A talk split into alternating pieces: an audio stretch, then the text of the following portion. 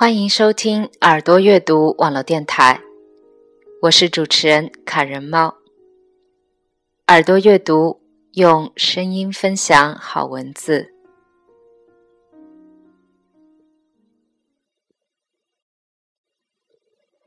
今天与大家分享的文字选自钱钟书先生的一篇文章，名叫《吃饭》。吃饭有时很像结婚，名义上最主要的东西，其实往往是附属品。吃讲究的饭，事实上只是吃菜。正如讨阔佬的小姐，宗旨倒并不在女人。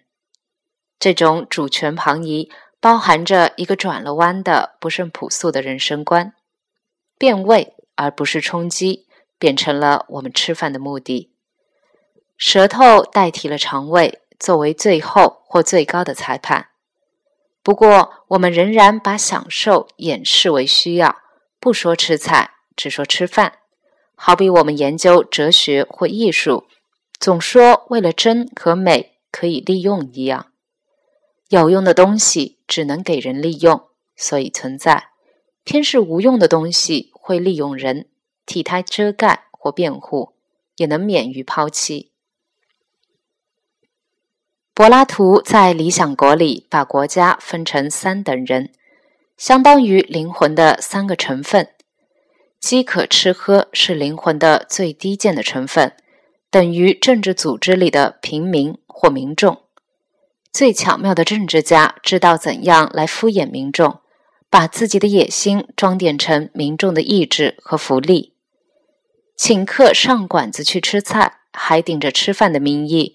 这正是舌头对肚子的借口，仿佛说：“你别抱怨，这有你的份儿。你想着明，我替你出力去干，还亏了你什么？”其实呢，天知道，更有饿瘪的肚子知道。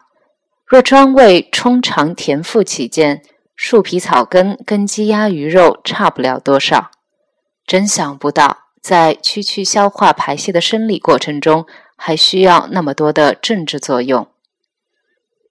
古罗马诗人波西埃斯曾感慨说：“肚子发展了人的天才，传授人以技术。”这个意思经拉伯莱发挥得淋漓尽致。《巨人世家》卷三有赞美肚子的一章，尊为人类的真主宰，各种学问和职业的创始和提倡者，鸟飞、兽走、鱼游。虫爬以及一切有生之类的一切活动，也都是为了肠胃。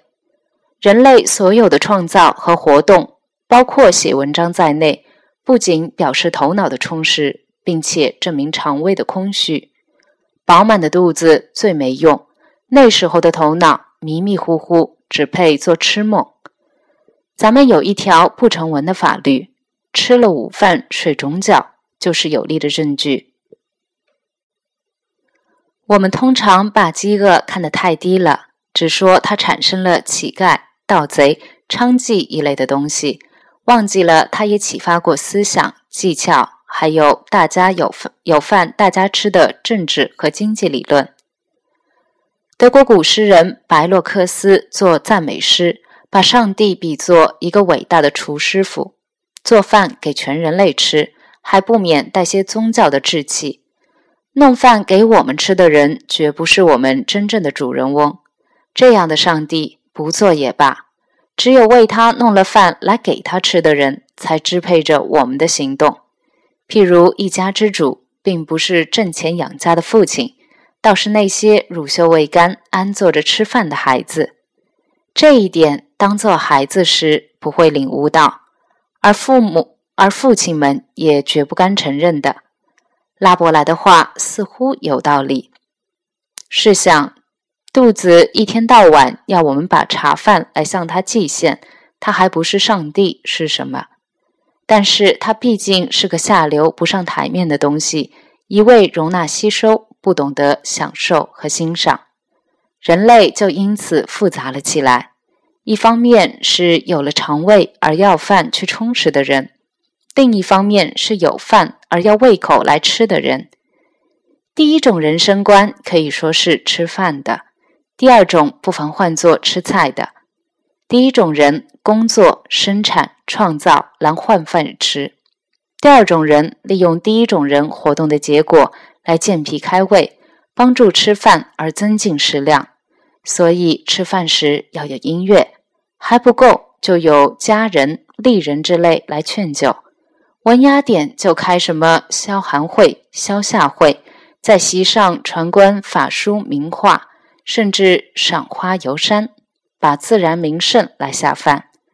吃的菜不用说，尽量讲究。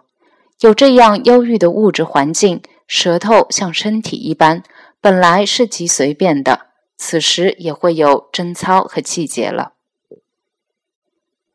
许多从前惯吃的东西，现在仿佛玷污清白，绝不肯再进口。精细到这种田地，似乎应当少吃，实则反而多吃。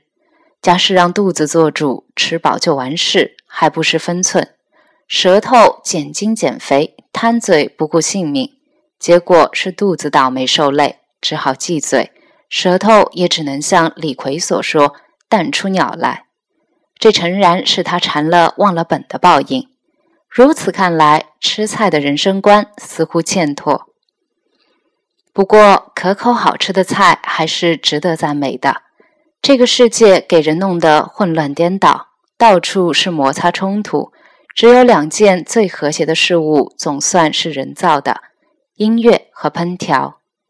一碗好菜，仿佛一支乐曲，也是一种一贯的多元调和滋味。使相反的分子相乘相济，变作可分而不可离的综合。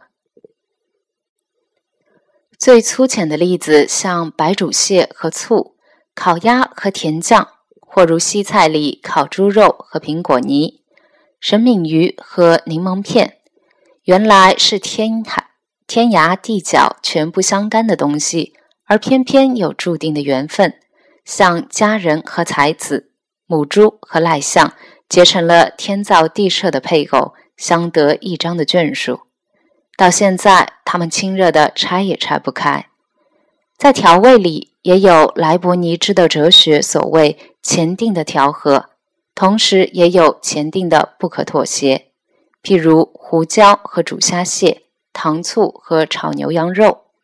正如古音乐里，商角不相携，止语不相配。吃饭还有很多社交的功用，譬如联络感情、谈生意经等等，那就是请吃饭了。社交的吃饭种类虽然复杂，性质极为简单。把饭给自己有饭吃的人吃，那是请饭；自己有饭可吃而去吃人家的饭，那是赏面子。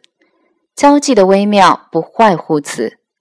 反过来说。把饭给予没饭吃的人吃，那是失食；自己无饭可吃而去吃人家的饭，赏面子就一变而为丢脸，这便是慈善救济，算不上交际了。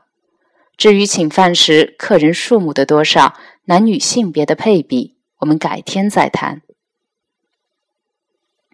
但是趣味洋溢的《老饕年鉴》里面有一节妙文。不可不在此处一提。这八小本名贵稀罕的奇书，在研究吃饭之外，也曾讨论到请饭的问题。大意说，我们吃了人家的饭，该有多少天不在背后说主人的坏话？时间的长短，按照饭菜的质量而定。所以，做人应当多多请客吃饭，并且吃好饭，以增进朋友的感情，减少仇敌的毁谤。这一番议论，我诚恳地介绍给一切不愿彼此成为冤家的朋友，以及愿意彼此成为朋友的冤家。至于我本人呢，恭候诸君的邀请，努力奉行猪八戒对南山大王手下小妖说的话：不要拉扯，待我一家家吃将来。